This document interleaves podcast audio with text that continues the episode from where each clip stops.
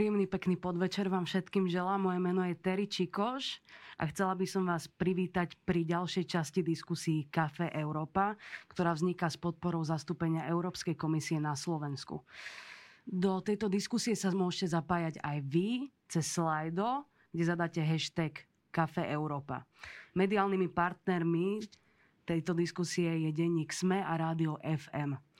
Chcela by som privítať našich dnešných hostí, a tými sú Andrá Bučková, splnomocnenkyňa vlády Slovenskej republiky pre rómske komunity. Dobrý deň. Dobrý deň. Magdalena Rotová, riaditeľka Asociácie pre kultúru, vzdelávanie a komunikáciu, ktorá sa s nami dnes pripája online. Dobrý deň. A pán Jan Hero, podpredseda výboru Adirom pre Rómo a kočovníkov Rady Európy. Dobrý deň. Dobrý deň. Našou dnešnou témou je, ako pandémia zasiahla život Rómov. No tak pandémia zasiahla v podstate na všetkých. Hmm. Niekto to zvládal lepšie, niekto horšie. A mojou takou nejakou prvou otázkou je, akým najčastejším problémom čelili rómske komunity v súvislosti s pandémiou? Oni v podstate asi aj čelia, aj keď nie tak e, veľmi intenzívne, aspoň za to celé obdobie od tej prvej vlny počnúc až po súčasnosť, mhm. vrátanie tých zvoľňovaní opatrení, ktoré sa vlastne začali postupne zavádzať opäť do života, počnúc asi poslednými troma týždňami, tak naozaj tak, ako to platí vo všeobecnosti pri akejkoľvek inej kritickej situácii, vždycky tá časť obyvateľstva, ktorá čeli rôznym prekažkám životným, či už sociálnym, ekonomickým, ekonomickým alebo iným, vždycky je postihovaná najviac. A ak sa bavíme o ľuďoch, ktorí uh, okrem uh, rôznych fóriem diskriminácie trpia aj chudobou, vylúčením, tak je viac ako zjavné, že nemôžeme opomenúť ani obyvateľov, ktorí žijú vlastne v rómskych osídleniach. Mm-hmm. A a ktorý vlastne aj e, s ohľadom na e, svoje vôbec celé, celú tú skladbu životných podmienok vlastne e, musia ako reagovať aj na takéto životné zmeny. A veľmi jednoducho poviem, že asi to aj s ohľadom na ráznosť jednotlivých krokov, ktoré boli postupne zavádzané, najmä s ohľadom na ten vývoj nepriaznivý mm-hmm. od konca októbra minulého roka.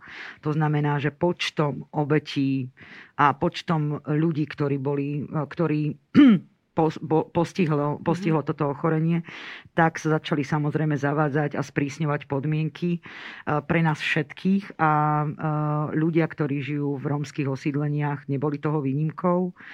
Takže to, čo eh, pri božno, bežno, pre bežného obyvateľa už tak či onak ten sociálny dištanc bol veľkým problémom, tak eh, u nich eh, to boli práve, to bola najväčšia ako prekažka, tie najväčšie problémy, s ktorými sme sa stretávali, na ktoré, s ktorými sa na nás obracali buď samotní obyvateľia alebo predstavitelia samozpráv, boli, že vlastne trpeli ako reálne hľadom mm.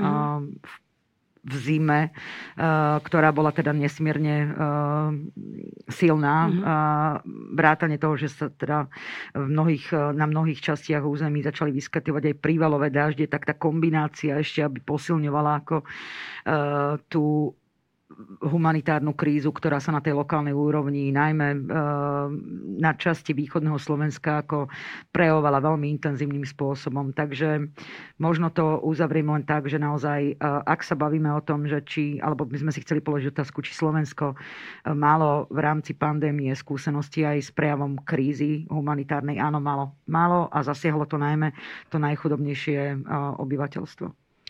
Veď práve toto, že aj keď e, sa rozprávame o, tých, e, o tom dodržiavaní nejakých tých opatrení, hmm. tak človek, ktorý je v núdzi, hmm. nerozmýšľa, nerozmýšľa priamo nad tými opatreniami, ale nad tými v podstate, ako prežiť. Ako hmm. prežiť. Som hladný, tak Presne nemôžem tak. byť predsa doma zavretý Je mi zima, musím ísť pod drevo. Presne Áno. tak potrebujem lieky, tak si idem požičať, ak nemám peniaze od nejakého suseda, ktorý mi na tie lieky dá, alebo pomôže mi ma prepraviť uh, k lekárovi, pokiaľ proste nereaguje na môj telefón, alebo teda vôbec na, uh, o telefóne asi veľmi ťažko rozprávať. Takže áno, áno, presne tak. Takže to vyrovnávanie s nutnosťou dodržiavať tie opatrenia bolo určite ťažké. Hm. A v čom to možno mali náročnejšie a v čom jednoduchšie, pán, pán Hero? Eh, ja by som sa pozrel na to ako z, po, z pohľadu ako dieťaťa, mm-hmm. že v mhm. takéto situácii všetko, čo povedala aj pani spolomocnenkyňa, si to vieme predstaviť, čo mohli deti teda prežívať. Keď, keď všeobecne povieme, že, že 18,5% podľa e, prieskumu, ktoré urobil Inštitút vzdelávacej politiky, nebolo teda vzdelávaných. Mm. A, a teda už aj z iných údajov teda vieme, že rómskych detí sa to ešte viac mhm. týkalo, uh-huh. teda až 60 a, a teda skôr tam bolo jednak ako o to prežitie, o záchranu života. A už teda v takejto situácii, v takomto momente myslieť na vzdelávanie bolo irrelevantné a už nehovoriac o, o technickom vybavení, prístupe a potom aj e, samotnej teda dostupnej siete. A samozrejme ešte do toho nie, e, aj, aj reakcia inštitúcií bola rôzna. Odlišovalo sa to od lokality, od obce k mestu a, a tiež ako vedeli oni zorganizovať. Dá sa povedať, že keď si to povieme, ako že nastal vojnový stav, v podstate to bola vojna s vírusom, takže nie všetci reagovali optimálne hm. a častokrát e, mnohé, mnohé teda samozprávy a inštitúcie e, sami ohrození svojho života tiež sa báli riskovať. A aj možno na začiatku boli nejaké snahy, keď nie, nebolo teda možnosť cez informačno-komunikačné technológie, že nejak sprístupniť pracovné zošity listy, ale, ale potom prišiel moment, keď sa báli aj tie, tie učiteľky. A teda mal som teda aj telefonát, keď sa uh, učiteľka radila, že či musí poslúchnuť riaditeľa školy.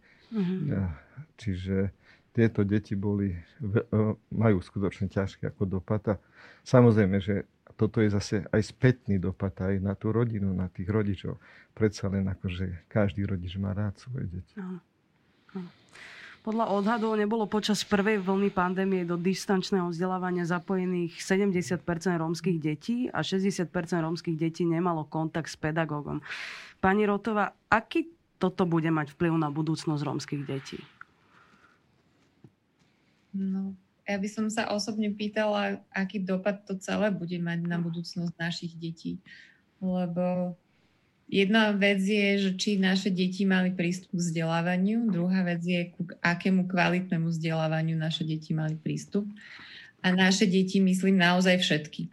To znamená aj tie rómske deti, aj tie nerómske deti, nech už patria pod akúkoľvek minoritu, lebo každý do nejakej svojej vlastnej minority patríme a, a či to vzdelávanie, čo nám vychádza v tých tabulkách, že bolo zabezpečené, či naozaj bolo vzdelávaním, alebo to bolo zabezpečenie kontaktu s pedagógmi. Pretože vo veľkej miere, či v mestách, alebo v tých odľahlých krajoch Slovenska, napriek tomu, že pedagógovia robili, čo bolo v ich silách, naozaj o nejakom koncepčnom vzdelávaní nemôžeme úplne hovoriť. Áno. Ja som tiež učiteľka, tiež učím na základnej umeleckej škole a, a teda mali sme tu online výučbu, ktorá tiež e, nie každé dieťa, bez ohľadu na to, či e, pochádza z, ma, z, z majoritnej alebo z minoritnej oblasti, tak nie každý mal financie na to zabezpečiť si teda tú e, predsa len počítač človek mm. potrebuje, mm. potrebuje mať internet. Ten mm. internet koľkokrát vypadával aj tí rodičia, potrebovali ísť do práce. Tie deti predsa len, je to naozaj je to globálny problém, nie, nejde len o tú kvázi nejde len o minoritnú časť, ale aj o tú majoritnú. Aj keď v tomto, ak dovolíte vám mm-hmm. do toho vstúpim, že vlastne um, verím, že aj kolegovia vlastne doplnia v tom, že e, v zásade, ak sa bavíme o deťoch, ktoré žijú v sociálne znevýhodnenom prostredí, musíme pracovať žiaľ s tým základným narratívom v tom, že vlastne e, čelia rôznym formám problémov, e, rôznym prekážkam a ten prístup, rovný prístup k vzdelávaniu nie je zabezpečený.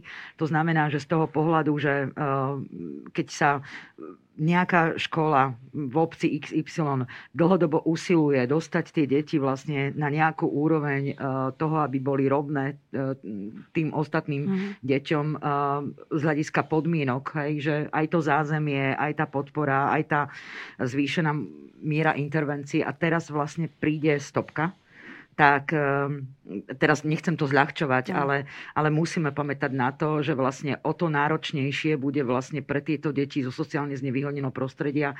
A opäť, áno, nie len z rómskych osídlení, ale aj, aj e, z oblasti, kde vlastne e, to zázemie je veľmi podobné, že budú vlastne musieť e, sa o to vážnejšie vážnejšie ako vyrovnávať s tou stratou toho obdobia, kedy prechádzali z prezenčného na dištančné vzdelávanie.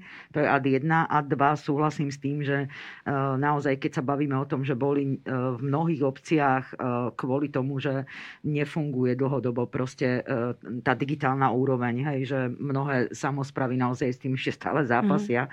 a nebojíme sa len potom o tom rodinnom zázemí, tak fungoval vlastne naozaj ten kontakt na úrovni vlastne pracovných listov a nejakých takýchto podporných vyučovacích materiálov, ktoré boli deťom roznášané Áno. rôznymi vlastne aktérmi, či už e, pedagogickými e, zamestnancami, učiteľkami, učiteľmi, alebo pomáhajúce profesie, terénny sociálni pracovníci, asistenti, asistentky učiteľov, mnohí ďalší, ktorí vlastne pomáhali to distribuovať do tých rodín, ale v tomto smere je potrebné pracovať naozaj s tým, že ak v, v tom pro, v prostredí triedy e, to dieťa potrebuje nejakú ako pomoc, potrebuje to vedenie, potrebuje si overiť, že či je to v poriadku, potrebuje nejakú spätnú väzbu.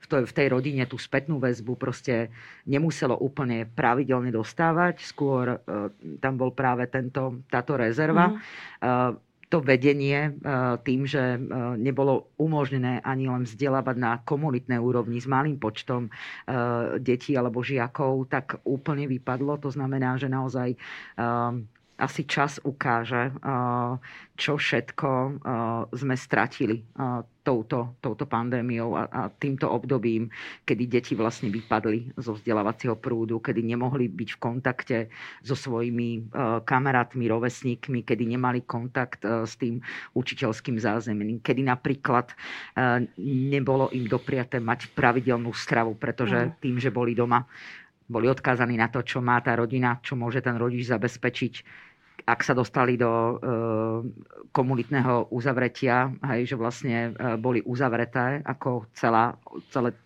celé to osídlenie, tak tým pádom vlastne naozaj tam bol ten príjem potravy bol veľmi, veľmi uh, limitovaný, mm-hmm. takže toto všetko vlastne nám prinesie asi vo veľmi krátkom čase aj tú reflexiu, že čo všetko vlastne sa udialo, čo sme stratili a, a či to vôbec dobehneme, to neviem.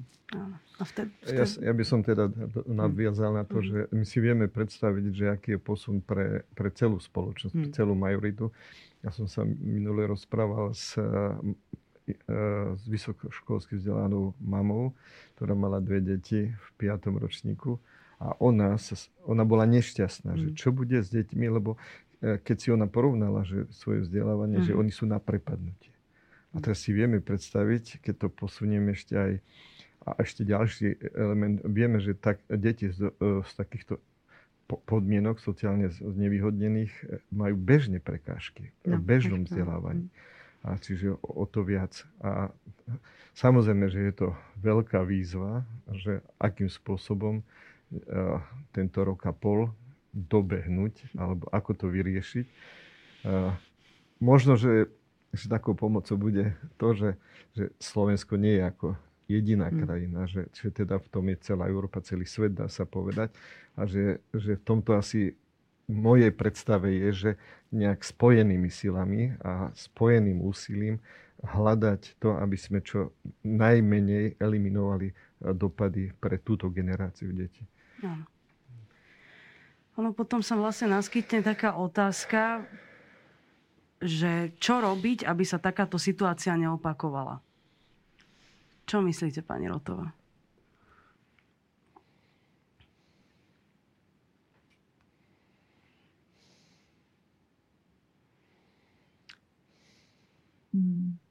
Situácie sa nikdy neopakujú úplne rovnaké a mhm. to je základ. Vždycky vstupujeme do inej situácie, bohužiaľ, alebo vďaka Bohu. Vieme na to spoliehať. A tam sú iné veci. A ako nastaviť školský systém tak, aby nebol priamej závislosti na schopnosti rodičov.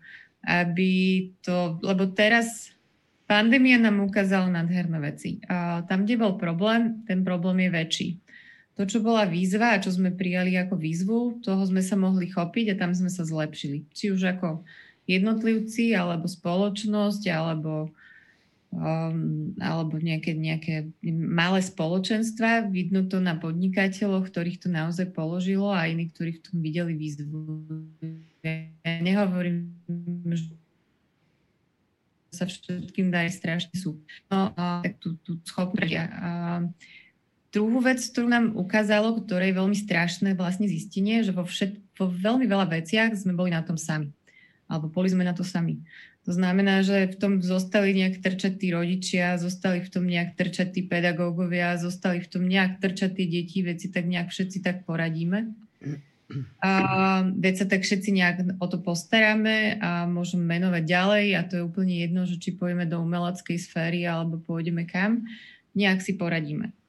Ďalšia vec, ktorá sa nám tu stala, bolo vyhroťovanie situácie, ktorá už bez tak bola celkom napínavá. A medzi špeciálne skupinami, ktoré sú sociálne a ekonomicky odkazané a, a medzi skupinami a za, zámer nehodnotný, pretože tá na to nemá úplne vplyv a, a nejak sa ľudia začali oveľa viac starať sami o seba. Tá tenzia, ktorá vznikla, ten stres a panika, v ktorej ako keby sme non-stop tláčení do toho aj teraz, že nevieme, čo bude v septembri, nevieme, čo bude v oktobri, dovolia nám fungovať, nedovolia nám fungovať, pôjde nám biznis, budeme mať vystúpenie, budeme môcť učiť, čo, čo sa bude diať je taký stresový faktor, ktorý vlastne kľudne môžeme prirovnať nejakej generácii, ktorá zažila naozaj vojnovú, vojnový stres.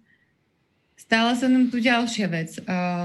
Dokonca zo, zo štátu mali sme predsa ako jediná krajina v druhej vlne opaskované celé komunity. Uh, ako keby jasný signál, že rómske komunity budeme úplne inak vnímať ako celú spoločnosť. Mohli sme mať problémov Habakuk na Orave, ale tam sa to isté nestalo, ako sa stalo v rómskych komunitách.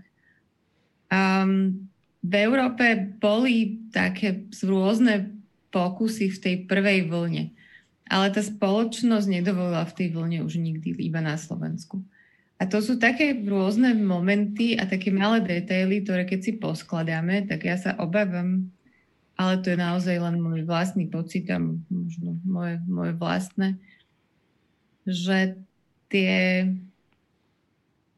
tie veci, ktoré sa nám tu stali, oni sa len začnú nejak bublať a, a tie, tie, také tie rôzne újmy, ktoré sme každý zažili na individuálnej úrovni alebo spoločenskej, tie ešte len pocitíme. A neviem, či sa budú úplne týkať vzdelávania, ale bude to taký nejaký boj samo seba, postavenie sa na nohy a budeme znova hľadať cesty k sebe ako, ako spoločnosť prepojiť, pretože tam, kde bola malá dierka, teraz sú veľké priepasti opätovne.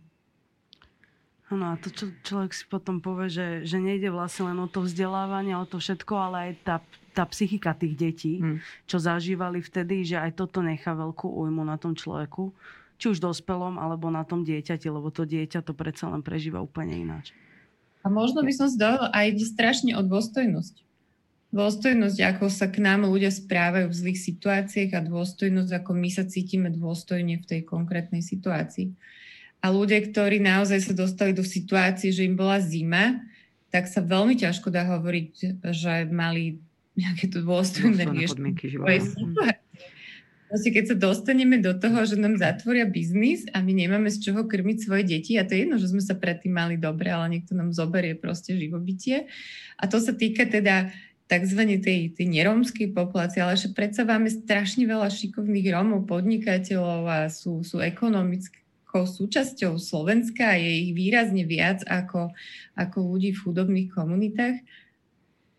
Kde je tá dôstojnosť toho, že ja, ktorý som celý život robil a mohol som si zarábať na seba, zrazu sa dostanem do situácie, kedy som odkázaný na pomoc niekoho iného alebo som nútený robiť veci, ktorý ma ako keby tá situácia donútila.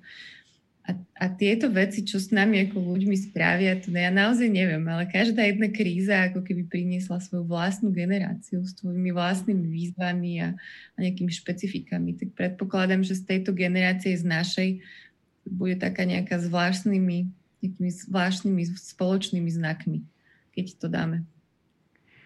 To, čo uh, ja vnímam, že bolo najefektívnejšie, ale to je pohľad spolomocníky, ktorá má uh, funkciu poradného orgánu vlády, je uh, naozaj na úrovni tej škály oblasti od sociálnej cez zdravotnú. Proste seriózne zreflektovať a prekopať ten systém tam, kde je možný, pretože to, čo mu my noblesne sa snažíme hovoriť, že výzvy, rezervy, tak to je ako neurologický bod, to je Achillova peta, uh-huh. kde sme, a teraz to naozaj ako je skôr reakciou len na podmienky Slovenskej republiky, kde sme proste, kde nás to nielenže prekvapilo, ale dlhodobo zasiahlo. A to, čo ja som pri mnohých príležitostiach e, v rámci diskusí, aj teraz naposledy, e, čo som mala s študentmi, externistami a pýtali sa vlastne na to, že kde v oblasti e, sociálnych politík ako som vnímala ako nejakú veľkú rezervu, tak odliadnúť do toho, že vlastne neskoro prichádzali akékoľvek kompenzácie naozaj pre akúkoľvek vrstvu no. obyvateľov, ktorej sa to, tá strata príjmu dotýkala, tak to, čo nám nám chýbalo, eh, keď sme sa snažili operatívne reagovať v obciach a byť nápomocní, eh, najmä vtedy, keď došlo ku komunitným karanténám, tak bolo to, že my sme vlastne naozaj mali veľký, vážny problém získať nejaký intervenčný ako tým, ale nie intervenčný v zmysle priameho poskytnutia sociálnej služby, ale skôr ako mediačný. Hej? Mm-hmm. Že vlastne poznáme Modrých anielov, to je vlastne jedna z veľkých organizácií, ktorá zasahuje, keď sú najmä živelné pohromy alebo veľká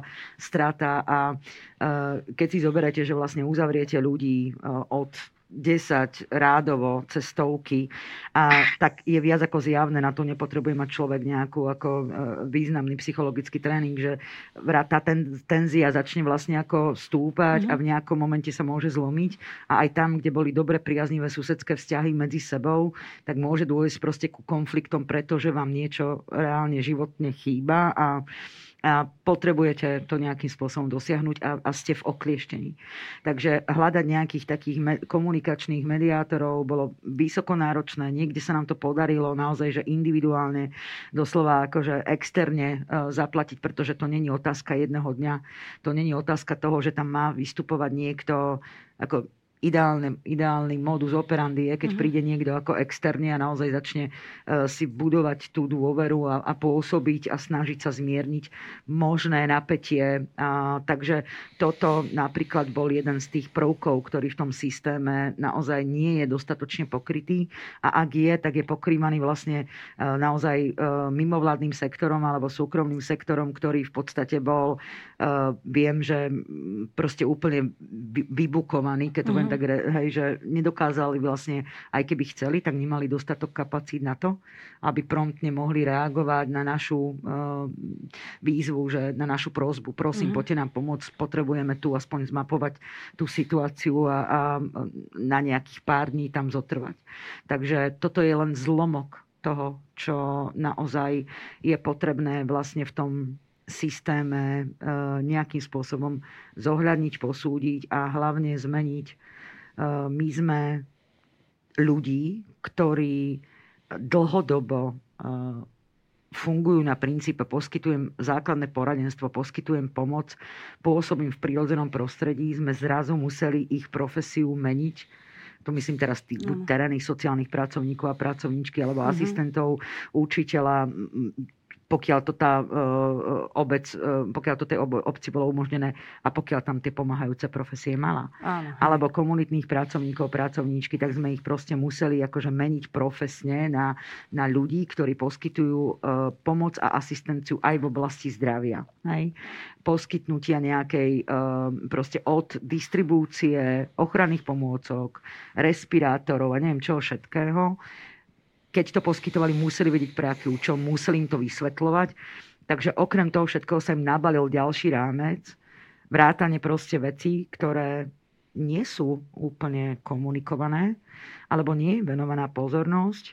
A to e, sú vlastne témy, ktoré, e, ktoré a teraz nejde naozaj iba o obyvateľov rómskych osídlení, ale všeobecne, že témy, ktoré vlastne e, nebolo možné alebo problémy, na ktoré nebolo možné reagovať, pretože tá e, rodina alebo tá komunita sa ešte viacej uzavrela. A to, či už je, sa bavíme o veľkých problémoch, ako je násilie páchané na deťoch, násilie páchané na ženách a, a mnohé ďalšie veci, že toto sú naozaj veci, o ktorých sa síce rozpráva alebo rozprávalo, Dúfam, že bude rozprávať, ale mm, je veľmi dôležité, aby, aby to neostalo len pri tom rozprávaní. Áno. Ak môžem reagovať ešte uh-huh. na mhm. vašu otázku, že, že čo, keby sa to malo zopakovať, že čo by sme mali robiť, tak tým, že sme na pôde zastupiteľstva Európskej komisie na Slovensku, tak, e, tak, taký príklad z Európy by som ako uviedol, že, e, a teda chcem sa aj zdieľať aj tí, ktorí sú teda pripojení v tom, že možno neodznela tak ako tak, tá, taká dobrá informácia pred pandémiou v tom, že keď bola prvá porada ministrov členských krajín Európskej komisie, samozrejme všetci ministri školstva, že to je záskok, že, že, uh-huh. že takýchto všetkých zaskočilo, že uh-huh. skutočne nevedia ako a teda sa radili spolu na nejakých dobrých príkladoch navzájom. A pre mňa osobne bolo obrovské prekvapenie, keď estonská ministerka školstva povedala, že oni nie sú zaskočení, čo sa týka vzdelávania. Oni už boli predtým tak pripravení, tak vybavení e, komunikačnými technológiami, aj učitelia pripravení pri zvládaní digitálneho vyučovania.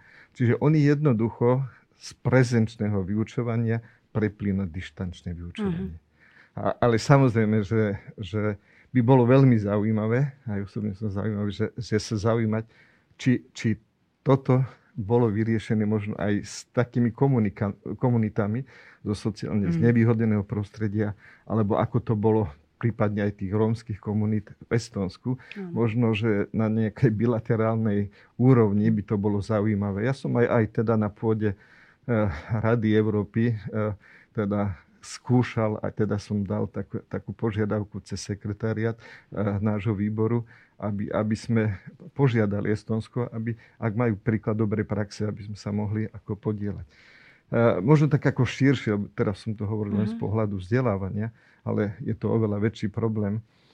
E, problém teda výzva bola už možno po revolúcii, že vyriešiť alebo teda už od toho 91. roku, keď e, rómska menšina získala štatút národnostnej menšiny, samozrejme, že hneď prvé hlasy boli dobré, sú rovnocenné ako ostatné no. národnostné menšiny, ale nebol fakt, lebo to bola nová, hej, ktorá bola predtým sociálna skupina.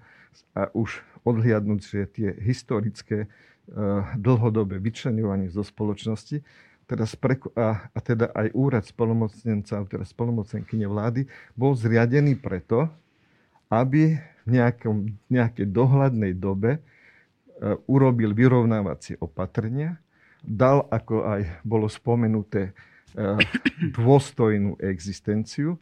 A potom môžeme ako povedať, že skutočne už by nemusel byť úrad spolomocnenkyne a, a už všetko funguje tak, tak ako, ako má. A toto je, toto je teda uh, dôležité aj pre tú budúcnosť, lebo možno, že, že to dištančné vzdelávanie, keď sa nasadia investičné prostriedky a, a, a techniky a školenia pre, pre učiteľov, pre žiakov, že to vieme. Ale ten problém, ktorý hovorí pani spolumocník, že dostať tých ľudí, aby mohli dôstojne žiť, aby, aby cítili rešpekt, to je, to je na niek- možno ešte možno ďalšie 10 ročia. A teda tu, tu je potrebné, aby sme spoločnými silami sa postavili k tomu a našli takú mieru spoločnej zodpovednosti. Áno, máme tu nejaké otázky, ktoré nám e, naši, naši po, ľudia, ktorí pozerajú našu diskusiu, poslali a Anonym nám napísal, mohol štát urobiť viac, aby pomohol? Samozrejme, že vždy štát môže urobiť viac. A pre mňa vždycky ale uh, pre mňa je vždycky takou uh, takým ako mm, nejasným menovateľom, že štát. Uh-huh. Hej, že vlastne uh, počas, počas celej tej diskusie, ako tu sedím, tak uh, z rôznych na, strán nás všetkých tu vyznieva, že, že naozaj tá pandémia, konec koncov, vy ste to otvorili rovnako na začiatku, že zasiahla nás všetkých. Uh-huh. Takže určite mohol urobiť viac. Uh, teraz skôr je otázkou, že či všetci tí najdôležitejší hráči od tej lokálnej, hlavne po tú vládnu úroveň, dokážeme vlastne ako zmobilizovať tie doterajšie poznania na to, aby sme v tej tretej fáze, ktorá ku ktorej sa každý tak staviame veľmi opatrne a nie sme si úplne istí a niektorí majú um, taký väčší entuziasmus mm. a veria tomu, že to lepšie zvládneme. Niektorí naozaj to skôr tak berieme, že zase príde september a bude problém, no. tak aby sme sa na to vedeli vlastne naozaj pripraviť a aby e, sa e, ten september, aby nebol reparátom, kde prepadneme kompletne všetci. Toto je e, to najdôležitejšie, proste naozaj predvídavo, lebo tá ostražitosť individuálna je nesmierne dôležitá, ale rovnako je veľmi dôležité vlastne naozaj nepoľaviť v tom, že OK, už sme si povedali, že kde boli problémy, tak poďme s tým niečo robiť. Áno. A čo sa týka nejakej pomoci, využíva Slovensko podľa vás dostatočne pomoc rómskym komunitám zo strany Európskej únie? No, eh, z hľadiska, keď sa povie, pozriem na to len čisto z takého technického hľadiska, pozriem sa na to, ako sú čerpané finančné prostriedky, môžem povedať, že eh, na teraz v tomto období eh, áno, uh-huh. len jedna vec je to číslo, druhá je ten priemet v praxi. Hej, že my sme ešte stále v túto chvíľu v období čerpania finančných prostriedkov pre toto programové obdobie. A to bude platiť až do roku 2023. Samozrejme, že existujú už rôzne formy externých hodnotení, ktoré nám poskytujú spätnú väzbu, mm-hmm.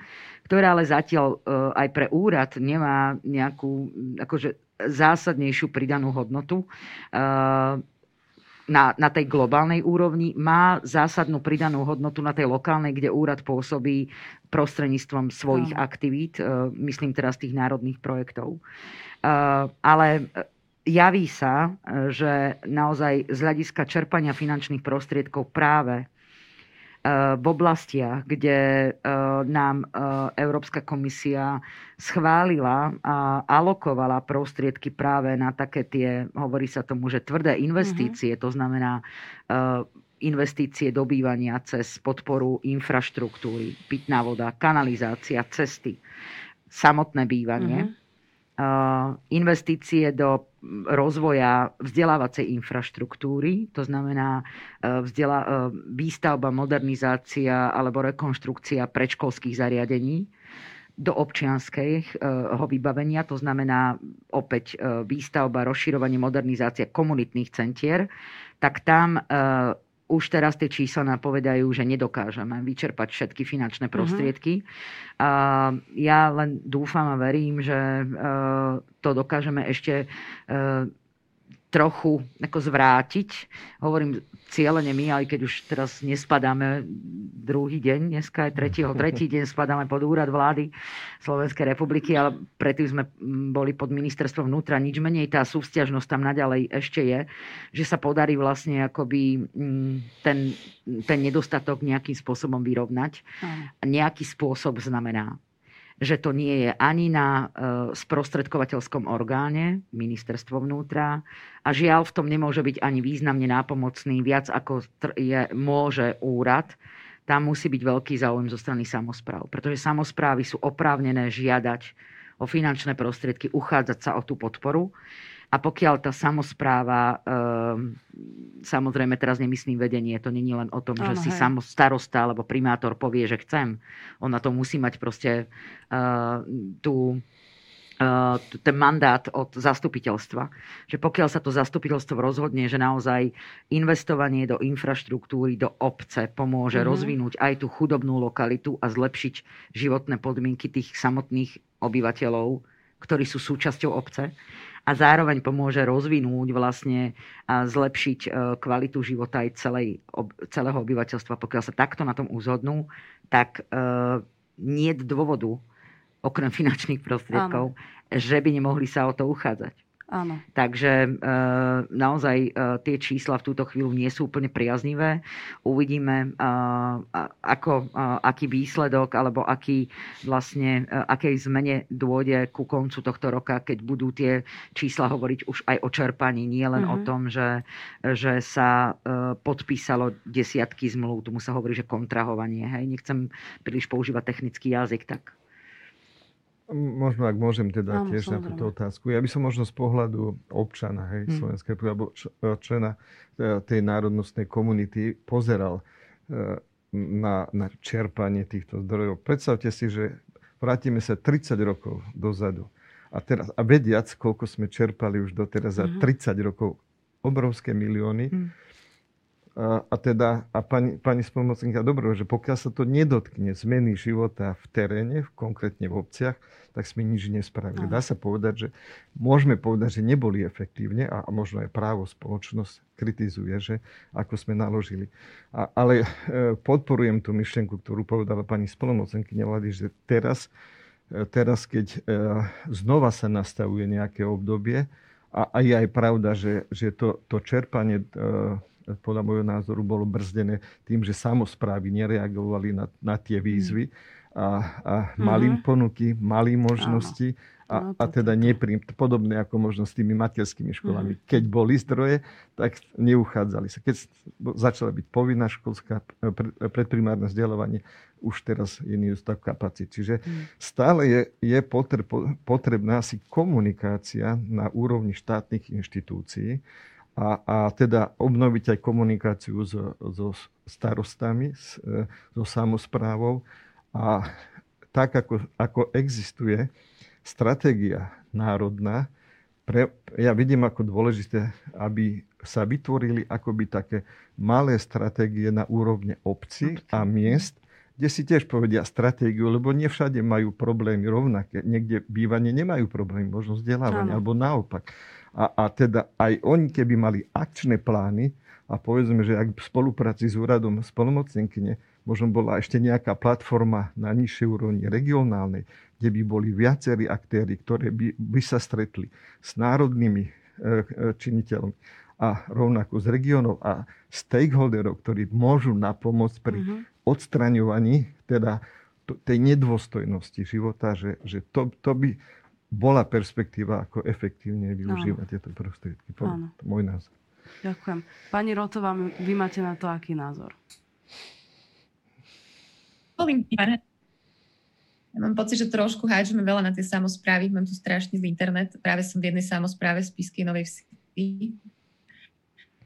A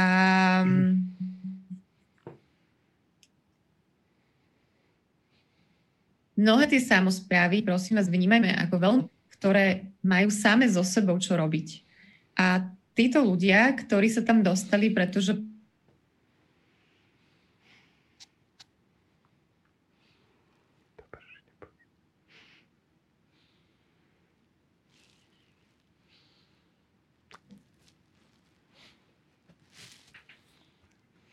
dostatočné vzdelanie a dostatočné, alebo som sa práve za, za lebo ja, si, ja sa vidím zaseknuto. Vy ma vidíte ako?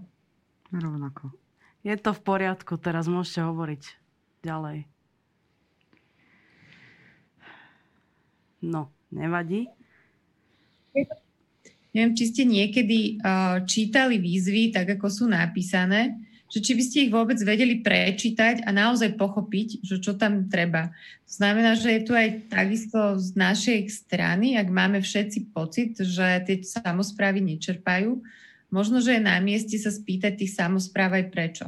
Či tomu rozumejú, či majú schopnosť, či majú vôbec ľudí, ktorí to vedia vypísať, či majú niekedy peniaze na spoluúčasť, či majú na to priestor, sa vôbec tým výzvam venovať, pretože by som veľmi nerada, aby táto debata dopadla a, a, a niektorí diváci si odniesli pocit, že samozprávy nechcú. Nevždy je to o tom, že nechcú. Niekedy ten rozpočet tej konkrétnej samozprávy sú radi, že zaplatia sietenie projektové. Možno, že tá chyba je niekde v nastavení samozpráv, ale to tu asi my všetci nevyriešime. A možno k tej predchádzajúcej téme, ja si vás dovolím, že čo by sme mohli ešte spraviť inak.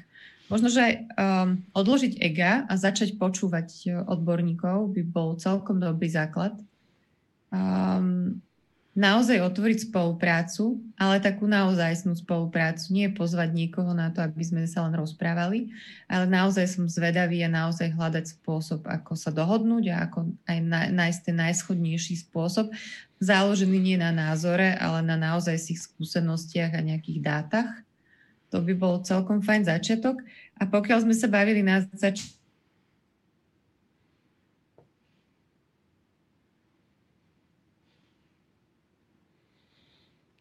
o vzdelávaní.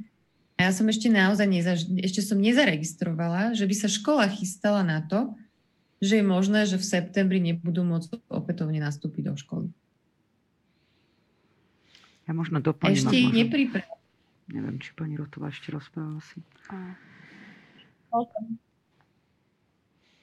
Áno. Ďakujem. Môžete. OK, uh, ja len na, uh, možno na tú reakciu ako naozaj zdôrazniť uh, je potrebné, že myslím si, že každý, kto v tejto sfére pracoval alebo pracuje, venuje sa tomu tak, samozrejme, že racionálne vie minimálne brať v úvahu fakt, že tá samozpráva v prvom rade na to, aby sa uchádzala o podporu, pokiaľ je oprávnená, tak musí mať na to finančné prostriedky. Mm-hmm.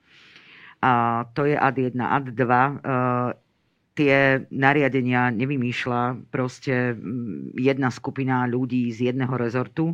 Tie idú takým tým štandardným spôsobom. To znamená, že máte nejaké pravidlá, ktoré sú delegované Európskou komisiou. Mm to znamená inštitúciou, ktorá vlastne ten finančný príspevok naprieč rôznym operačným programom európskej, e, členskej európskej krajiny, ako je Slovenská republika, dáva a mm-hmm. že mhm. toho teda naozaj nie je málo. A teraz nehovorím len vo vzťahu k podpore inklúzie um, v obciach s prítomnosťou rómskych komunít, ale vo všeobecnosti, hej, že vlastne dostávame finančné prostriedky na podporu aktívnej politiky trhu práce, na záruky pre mladých, aby nám mladí neodchádzali, aby mohli byť ako um, aktívni aby sa mohli efektívne uplatniť na trhu práce, e, na oblasť vzdelávania. Hej, že vlastne naozaj na niekoľko rôznych oblastí, ktoré si Slovensko definuje, ale vrátim sa späť, to znamená, že existujú nejaké nariadenia, ktoré pokiaľ Európska komisia nezmení, čo ja s môjim realistickým pohľadom si myslím a možno aj pesimistickým miestami, že asi nebude úplne zvolná tomu, že dá ten mandát uh, nejakej také akože vágnosti alebo uh, len tej autonómie uh, tomu konkrétnemu členskému štátu. Potom tie konkrétne pravidlá sú pri, upravované na podmienky Slovenskej republiky nikto, a však konec koncov aj pán Hero, štátny úradník, aj ja, môžeme si tak jednoducho povedať, že um, to, čo Slovensko dlhodobo ťaží, a to aj vo vzťahu k tomu, čo si ty rozprával. A že, že vlastne tých 30 rokov, lebo sme mali eurofondy a predtým boli predstupové fondy, tak mhm. naozaj tá byrokracia, tá administratívna záťaž je extrémne komplikovaná a to nie len pre samozprávy, ale pre kohokoľvek, kto sa uchádza. Od verejného sektora cez eh, podnikateľský sektor, eh, verejný znamená teda aj samozprávy, mám na mysli, eh, alebo iné mimovládne organizácie napríklad a tak ďalej. Takže naozaj tá administratíva nie je pre nikoho jednoduchá. Tie projekty eh, ktoré sú prostredníctvom víziev zverejňované, alebo tie žiadosti, eh, sú eh, nie úplne jednoduché na podmienky tých, ktorí, ak nemajú skúsenosť, alebo ak nemajú finančné prostriedky na to, aby si zaplatili niekoho, nejakú firmu napríklad, čo sa bežne stáva, mm-hmm. najmä v prostredí samozpráv, tak naozaj nemajú šancu sa o to uchádzať. A to sa dotýka najmä malých samozpráv. Uh-huh. Administratívna podpora kapacít e, bola úradom diskutovaná ako jedna z veľkých tém už v roku 2012, 13, 14. To je obdobie, kedy sme pripravovali súčasné programové obdobie.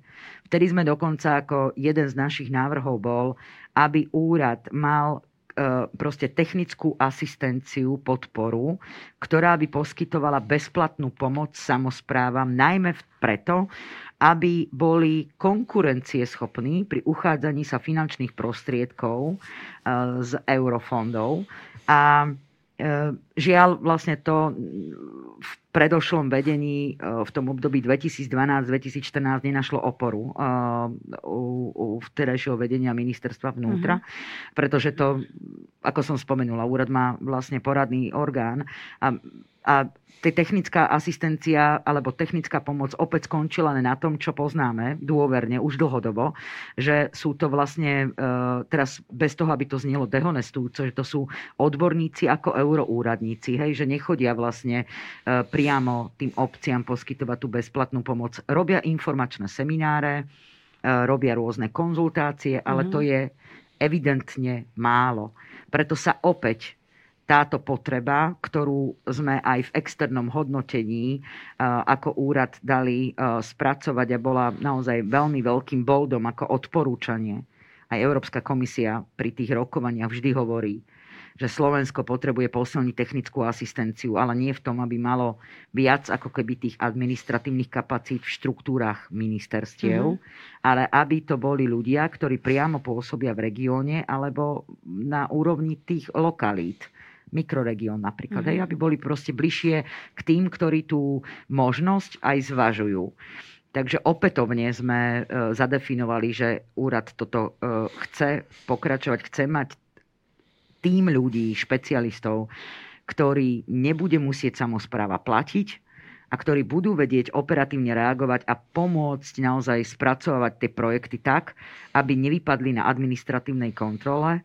Lebo keď poviem veľmi jednoducho, že E, keď, keby ste boli starostka uh-huh. a máte proste limitované kapacity a chcete sa uchádzať napríklad o, ja neviem, výstavbu materskej škôlky a nemáte na to ľudí, najmete si niekoho, tak aj keď váš projekt je neúspešný, spravidlo za to musíte zaplatiť. Uh-huh. Hej, a že ten no, projekt v podstate je, prídete o peniaze a nemáte vlastne možnosť, uh, uh, ako ich získať späť a ten projekt je neúspešný. Takže toto sú, áno, úskalia, ktoré treba uh, brať v úvahu, ale nič sa na tom nemení že v niektorých výzvach je jediný oprávnený, e, je jediná oprávnená samozpráva. Na tom sa nič nemení. Ani sa meniť nemôže, pokiaľ nebude zmenený vlastne systém riadenia verejnej správy. Áno. Pán Hero, vy máte na to na aký názor? Jednak by som aj nadviazal aj na pani Rotovú. Aj Potom na je pani... tu vec, lebo však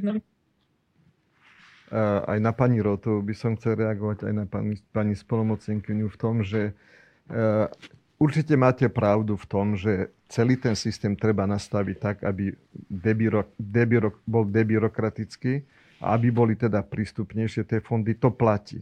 Ale musíme si otvorene povedať, že teraz v tom ďalšom období, a teda nadvezujem, čo aj hovorila pani spolnomocenkyňa, že je to výzva nielen na Slovensku, ale aj v rámci Rady Európy sme museli úzkú spoluprácu urobiť s Kongresom miestnych a regionálnych hmm. samozpráv, lebo to je celej Európe obrovská výzva, aby sme vedeli tieto zdroje doniesť do obcí a aby sme tam zdvo- priniesli dôstojnosť života. Hmm. Ja poviem len príklad, aby som neurazil na Slovensku niekoho. Sme boli z Radou Európy na field visit v gréckom malom mestečku, kde sa chceli pochváliť, že, že ako to tam funguje. A oni dostali veľký príspevok na to, aby zlepšili infraštruktúru v rómskej osade. Ja som bol udivený zo Slovenska, že tí Romovia mali nádherné vily. Úžasné. Ale, a, a teda tie peniaze boli na postavenie komunikácií. A tie a, komunikácie obnovili v celom meste a, a, a v tej o, cesty, cesty, teda cesty. Okay. A v osade sme chodili po blate pomedzi tie nádherné vily. Že, že predsa len tu je teda táto obrovská výzva, ale samozrejme, že musíme aj, aj teda ako štátne inštitúcie hľadať, ako vtiahnuť samozprávy a, a presvedčiť to, že keď sa zdôstojní život týchto ľudí, že budú mať dôstojné bývanie, budú deti chodiť do školy a, a teda aj cez, aby si mali aj zamestnanosť, aby si to všetko zabezpečili, že to je lepší život aj pre obec, aj, aj pre mesto. Že keby sme to mohli takto poňať. No a čo sa týka nejakej stratégie rovnosti, inklúzia a participácie Rómov do roku 2030, aké sú jej hlavné priority? Hm. Na ktoré oblasti sa táto stratégia zameriava? Ja dúfam, že nebude nejaká. Ona bola vládou schválená nedávno. Mhm. 7. apríla. A e, samozrejme, že rieši dlhodobo sektorové problémy, oblasti problémové, ako je vzdelávanie, zdravie, zamestnanosť a bývanie a potom rieši prierezovú uh, tému, ktorou je vlastne uh, veľmi konkrétne ako boj s protiromským rasizmom a podpora participácie. A toto sú vlastne prioritné oblasti, ktoré uh, úrad teda ako gestor tejto agendy pri spracovávaní chcel zohľadniť aj na základe vlastne odporúčaní Rady Európy aj Európskeho parlamentu a aj Európskej komisie konec koncov, že vlastne prišla výzva 7. októbra 2020, ak ma pamäť neklame, mm-hmm. eurokomisárka Jourová bola jedna z nich, ktorá vlastne apelovala na všetky členské krajiny, aby sa pridali do tejto iniciatívy, aby predložili nejaký veľmi, nie nejaký, veľmi konkrétny strategický dokument, ktorý vlastne zabezpečí, bude garantovať, že do roku 2030 sa naozaj zásadným spôsobom najmä tie oblasti, ktoré dlhodobo uh, aj prostredníctvom jednotlivých krajín uh, a tých reportov jednotlivých, ktoré vlastne e, jednotlivé krajiny posielajú do Európskej komisii, tak sa javí, že vlastne, alebo je vyhodnocovaný, že je nedostatočný. Uh-huh. Keď to po, veľmi, e, to, čo som povedal Kostrba, to zjednoduším, proste každá členská e, krajina, ktorá mala prijatú aj v predchádzajúcom období stratégiu, mala povinnosť vlastne reportovať v periodicite jedného roka, ak ma pamäť neklame, vlastne alebo v dvojročných cykloch, pán riaditeľ? Akčné plány? A, nie, nie, nie, e, stratégiu v dvojročných cykloch, to asi bolo. Ono sa to postupne menilo. A, tak e, v dvojročných cykloch sme robili za úrad report. Z každého jedného rezortu sme získavali informácie, e, čo sa v danom období, v danej oblasti, v danej aktivite zrealizovalo. Oni to priebežne hodnotili, sledovali a preto si mohli vlastne dovoliť akoby tú e, reálnu otázku alebo skôr výzvu podporiť tým, že na, v týchto oblastiach sú tie jednotlivé krajiny proste ešte nedosiahli dostatočný Áno. pokrok, tá chudoba sa prehlbuje jedno s druhým. Takže preto sme vlastne pripravili uh, rámcový dokument, uh, ktorý vlastne vláda schválila. Keď hovorím pripravili, nerobili by sme to len z dielne úradu, Robilo sa to naozaj veľmi systematicky, participatívne, tak v Bratislave, ako aj v regiónoch. Napriek tomu, že bola pandémia, nás, e, hej, že v tej druhej vlne ešte zásadnejšie zasiahla, tak sme sa snažili využiť ten online priestor. Bola možnosť to verejne pripomienkovať. E, do, do medzirezortného pripomienkového konania sa to zapojilo. Každopádne ten proces napriek tomu, že bol nebol až taký dlhý, tak e, si myslím, že e, ten výstup je v túto chvíľu dostatočne dôstojný, mm-hmm. ale myslím, čo sa týka prijatia tej samotnej stratégie, ale jedna úroveň je prijať tú stratégiu a druhá ju naplňať. Mm. A to naplňanie bude realizované prostredníctvom akčných plánov. A tie akčné plány sú práve to, čo má e, tú najpodstatnejšiu akože nosnosť. To znamená, že na tri roky e, v každej tej jednej téme budú, sa spracovávajú konkrétne opatrenia, konkrétne aktivity, uh-huh. ktoré sa majú za, prvých tro, za prvé tri roky urobiť Eh, bude sa diskutovať o konkrétnych finančných prostriedkoch, o konkrétnej zodpovednosti a samozrejme aj o ukazovateľoch, cez ktoré sa to má hodnotiť. Takže eh, nebude to ľahký proces, oproti tvorbe stratégie bude oveľa náročnejší, lebo sa bude hrať o peniaze. A keď sa bavíme o peniazoch a keď sa bavíme o eh, rokovaniach alebo o, rokuje sa o zodpovednosti, to je vždycky to najdôležitejšie. Takže ako to bude v praxi fungovať, ako to bude, uh, aká bude vlastne ten priemet uh, tej teórie toho 60-stranového dokumentu do, do praxe, tak to vlastne bude veľmi konkrétne pojednávané cez akčné plány. Áno, áno. Ak môžem teda, myslím, Samozrejme. že toto je teda moment, keď tu začíname pozerať teda do budúcnosti a, a je tu taký veľký mílnik.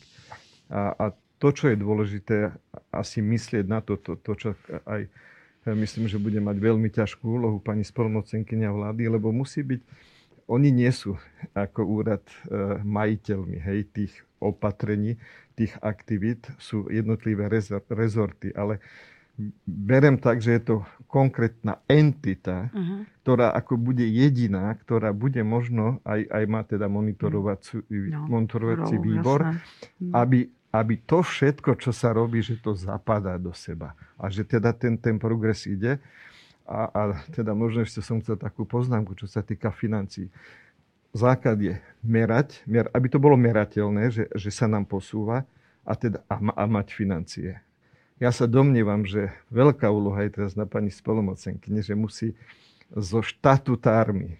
Rezortov sa dohodnúť na tom, že budú vyčlenené finančné prostriedky na tie aktivity, ktoré budú v akčnom pláne. Lebo žiaľ, minulosť bola taká, že keď sa robili akčné plány, tak neboli žiadne peniaze vyčlenené na tie akčné plány. Jednoducho sa povedalo, že pomenujeme tú aktivitu, ktorú robíme a ktorú máme v rozpočte.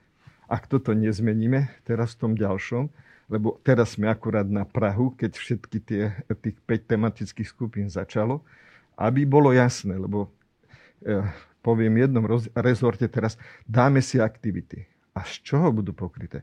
A teraz možno sú otázky, a teraz to je komplikované aj pre, pre úrad samotný, lebo sú rôzne stratégie. Je, je plán obnovy, e, mhm. možno v rezorte školstva je e, Národný program rozvoja výchovy a vzdelávania. V rámci toho je strat, stratégia e, inkluzívne, inkluzívneho prístupu vo vzdelávaní a nemajú byť duplicity a teda dobre, veľmi dobre vykomunikovať, aby teda bolo to finančné krytie všade, a, a teda skoordinované tak, aby to prinášalo prínos pre, pre ľudí, pre žiakov. Ja môžem mm-hmm. asi skôr ako uh, možno vyzvete aj pani Rotovu, aby zareagovala, že ja by som v jednu chvíľu pána Hera opravila v tom, že uh, keďže som aj v tom predošlom období krátko ešte pôsobila na úrade, tak viem, že ten rozdiel pri tvorbe akčných plánov bol práve že oveľa priaznevejší, ako máme teraz. A ja to vysvetlím. Vtedy vlastne sme mali vládou schválenú stratégiu veľkú a tvorili sa akčné plány na horizont dvoch rokov, ale bolo to po období, kedy všetky operačné programy už boli podpísané. To znamená, že sa presne vedelo, že napríklad v, tej, v tých dvoch prioritných osiach v jednom operačnom programe, dúfam, že to neznie príliš komplikovane, ktoré sa cieľia na podporu obcí, kde je prítomná e, marginalizovaná rómska komunita. Mm-hmm. To je vlastne operačný program ľudské zdroje, ktorý je jediný multifondový. To znamená, že máte možnosť e, čerpať aj na, z Európskeho sociálneho fondu, aj z Európskeho fondu regionálneho rozvoja v dvoch osiach tak keďže toto už bolo uzavreté, tak sa presne vedelo v tých aktivitách, pre, aspoň pre oblasť zamestnanosti, bývania, že e, zdravia, aspoň, aspoň v niečom bola tá východisková pozícia trošku jednoduchšia. Netvrdím, že to nebolo náročné, mm. hej, ale vedelo sa presne, že napríklad keď chceme pokračovať v výkone e, zavadenia terénnych sociálnych pracovníkov, tak na toto bude mať proste Ministerstvo práce, sociálnych vecí a rodiny peniaze a bude mať aj Ministerstvo vnútra, hej, ako sprostredkovateľský orgán v tomto operačnom programe ľudské zdroje. Teraz je tá situácia trošku kritickejšia v tom, že ešte vôbec ako nie sú, mm, nediskutuje sa konkrétne o finančných prostriedkoch. Máme mať jeden operačný mm. program, ktorý sa volá Slovensko. Zatiaľ táto situácia je nemená a ani si myslím, že, by ne, že, že zmenená nebude, že by bolo viac, čo je fajn, že rieši to v jednej streche. Na druhej strane ale uh, už vieme, že aké politické ciele alebo témy má Slovensko a chce riešiť a má mhm. riešiť, ale zatiaľ nie je diskusia uh, ani v strede. Ešte sa len začalo debatovať o tom, že koľko finančných prostriedkov na ktoré témy by malo byť ako diskutovaný s Európskou komisiou. Hej? Lebo jednak my dávame ako Slovensko návrh uh-huh. a potom je debata zo strany, príde spätná väzba zo strany uh, Európskej komisie, kedy musíme presviečať všetci zapojení uh-huh. aktéry, prečo chceme toľko a či naozaj chceme iba na toto, alebo či chceme riešiť aj nejaké iné témy, ako je napríklad, ja neviem, uh, teraz ma napadá, že, že proste téma, ktorá možno nie je úplne na úrovni každej jednej obce akoby vysoko kritická, ale, ale je záväzkom Slovenskej republiky, ako je vlastne ekológia. Hej, teraz, hej, že, mm-hmm. že nie, mala by byť platná ako pre všetky, pre všetky obce a mesta, ale aby som sa nezamotala proste, že v tomto veľmi reálne hovorím, že o toto bude ten proces náročnejší, pretože kým vtedy sme vedeli presne tie noty z eurofondov, mimo štátnej politiky dotačnej, tak, e, tak teraz zatiaľ nemáme vôbec nikto z nás, vrátane nášho úradu, nemá tú akoby vyjednávaciu pozíciu, nevieme s koľkými finančnými prostriedkami a na aký účel e, chceme e, rokovať. Takže toto bude o to náročnejšie, pokiaľ to nevydiskutuje. Ja by som sa ešte opýtala na názor pani Rotovej na túto tému. Ja by som si skúsila dovoliť um, povedať, že my sme neskutočne schopní si komplikovať veci, a my ako Slováci. Takže by som možno poprosila pri nastavovaní všetkých tých vecí, aby sme si to nekomplikovali viacej, ako to príde komplikované z Európskej únie. A áno, z Bruselu prídu noty, ale naša schopnosť ich prekombinovať, vidieť tam, čo tam nie je napísané, je absolútne záražajúca v mnohých prípadoch. To je možno taká prozba do budúcna. Čo sa týka tej integrácie a stratégie, osobne ja tam nevidím zásadný rozdiel a stále tam máme 30 rokov tie isté ciele, takže ja sa veľmi teším na akčné plány. A práve to, že ešte tie noty nemáme nastavené, by som naozaj si dovolila vnímať ako výzvu a práve pozitívnu, pretože to je, umožňuje oveľa lepšie vyjednávacie pole a nadstavenie, keď sa nemusíte držať práve už v niečom, čo je nastavené a existujúce. Um, ono totiž to, myslím si, že nás je väčšina a možno okrem pár patologických uh, ľudí, ktorí robí radosť vidieť niekoho nešťastného a chorého, že po, po všet, väčšine si my všetci želáme, aby sme boli zdraví, aby sme boli vzdelaní, želáme si to pre seba, želáme si to pre naše deti, želáme si, aby sme dobre bývali. To je presne o tej stratégii, ktorá si želá, aby ľudia mali zvyšenú zdravotnú gramotnosť, aby lepšie sa im bývalo, aby uh, im tiekla voda v kohutiku. Uh, my to všetci želáme a ja sa veľmi si želám, aby tie akčné plány boli schopné naplniť tie naše želania. Čiže to, čo zadefinovala tá stratégia. A, nám, a veľmi rada si počkam. Ja by som dala ešte poslednú otázku od, od našich divákov. A to je, ako zlepšiť zapojenie samotných Rómov do riešenia problémov v ich komunitách. To by som dala len tak nejak v skratke, že by sme to povedali. Ja možno na záver, no, lebo som no, už veľa rozprával, tak nech dám priestor aj o, o druhým a ja by som na záver potom povedala. Dobre, pani Rotová. Nech sa páči. Asi si vzájomne dôverovať. To znamená, že keď um, mm. teraz to, to je pri, aj pri pozvaní, keď niekoho pozývame k nám ku stolu, aby naozaj mal pocit, že ho pozývame ku stolu a že chceme počuť jeho názor a že ho reálne naozaj zapájame. Možno aj nastolovať témy a robiť rieš, otvárať témy, ktoré tú druhú stranu zaujímajú. To je tiež celkom zaujímavé a samozrejme od začiatku, ako vo všeobecnosti si nemyslím, že, že Slovensko je krajina, v ktorej občania a obyvateľia sa hádžu do participácie, že nás skôr nutia a, a nás do toho kopú, alebo by sme sa mali, alebo niektorí aktivisti. Čiže asi je to aj trošku vzdelávaním, výchovou. Uh, možno je to trošku aj o tom, um, aby sme v sebe našli nejakú vnútornú silu a chceli sa zapojiť. A na druhú stranu, aby tá druhá strana bola aj ochotná, aby keď už niekto príde, toho do toho zapojiť. Ja viem, že to je strašne všeobecné a zase je to možno také strategické, ale, ale naozaj o, musia byť na to dve strany. Jedna musí chcieť, aj druhá musí chcieť. Alebo všetky tri zúčastnené, alebo koľko tých strán okolo toho stola je potrebných, aby tam sedelo. No. Pán Hero.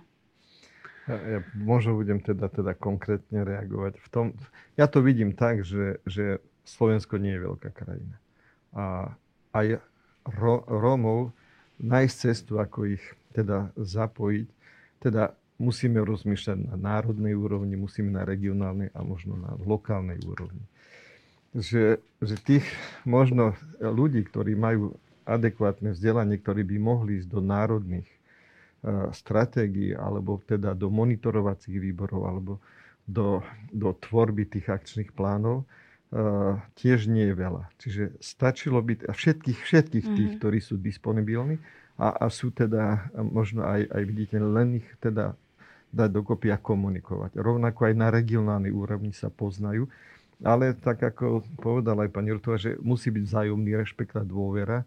A, a teda poviem tak, že aj, aj možno z našej strany, zo strany Rómov, aby sme teda možno si vážili a hľadali tú cestu, ako možno aj zlepšiť komunikáciu. Možno sme neobratní, možno na, práve na tej lokálnej úrovni, aby sme si aj my nerobili tú bariéru, aby sme neboli vtiahnutí. Ale samozrejme, musíme teda eh, aj hľadať, ako prekonať tie bariéry, ktoré Áno. sú. A, a hlavne, ja to vidím teda na, hlavne na lokálnej úrovni, ak už budú teda cez tú stratégiu akčné plány, a ja verím, že budeme tak smerovať tie aktivity, aby, aby to boli smerované na lokálnu úroveň, a teda na lokálnej úrovni tiež si vedia vytipovať ľudí, ktorí by mohli reálne participovať na, na spolupráci a pri realizácii tých aktivít na lokálnej úrovni. Áno. Ja dúfam, že to nebude znieť príliš uh, rebelsky, ale uh, alebo akokoľvek uh, inak, uh, možno pubertálne. Uh, ale uh, ako to, čo je nesmierne dôležité a k čomu je aj samotná Slovenská republika dlhodobo vyzývaná, je, aby sa pracovalo s priamou účasťou Rómov a Rómok. A u nás bez nás tu dlhodobo funguje. Ešte stále uh, sú uh, od diskusí cez workshopy, uh, vrátanie lokálnych aktivít vlastne Rómovia Rómky vnímaní ako ten, na koho sa sústreďuje pozornosť ako pomoci, ale nie ako priamy aktér. No. A pokiaľ sa toto naozaj zásadným spôsobom nezmení, pokiaľ naozaj tá škrupula toho, že, že nech si akýkoľvek e, z hľadiska sociálneho statusu, ale v prvom rade si môj partner, moja partnerka pri riešení aj samotných problémov, mm-hmm. pokiaľ tento princíp nezačne byť naozaj ako základným narratívom toho, tak sa tu môžeme usilovať naďalej a vždy budeme len cieľovou skupinou, ktorá, a teraz hovorím za Romov a Romky, vždy bude len cieľovou cieľovou skupinou, o ktorú je potrebné sa postarať. Hej? A že tá miera e, naozaj rovnoceného, e, rovného prístupu, partnerského prístupu bude musieť byť nejakým spôsobom, nedaj to Boh, silovým vydobíjaná. No. A to dúfam, že k tomuto nedospejeme. Participácia je nesmierne dôležitá, aj preto je e, nielen symbolicky súčasťou stratégie a myslím si, že v tomto sa aj od predošlých e, minimálne odlišuje v tom, že pomenúva východiskové a cieľové hodnoty a, a taktiež ako popisuje veľmi konkrétne tie prierezové témy a to je boj s protiromským rasizmom a podpora participácie.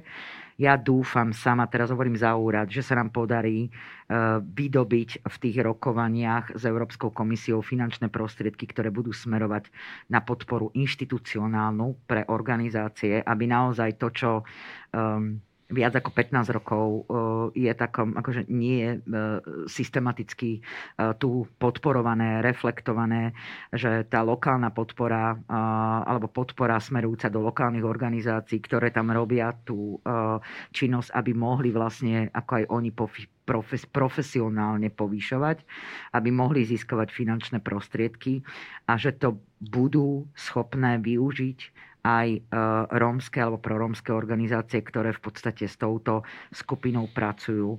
Je ne, naozaj veľmi dôležité, aby tam bol zachovaný rovný partnerský prístup.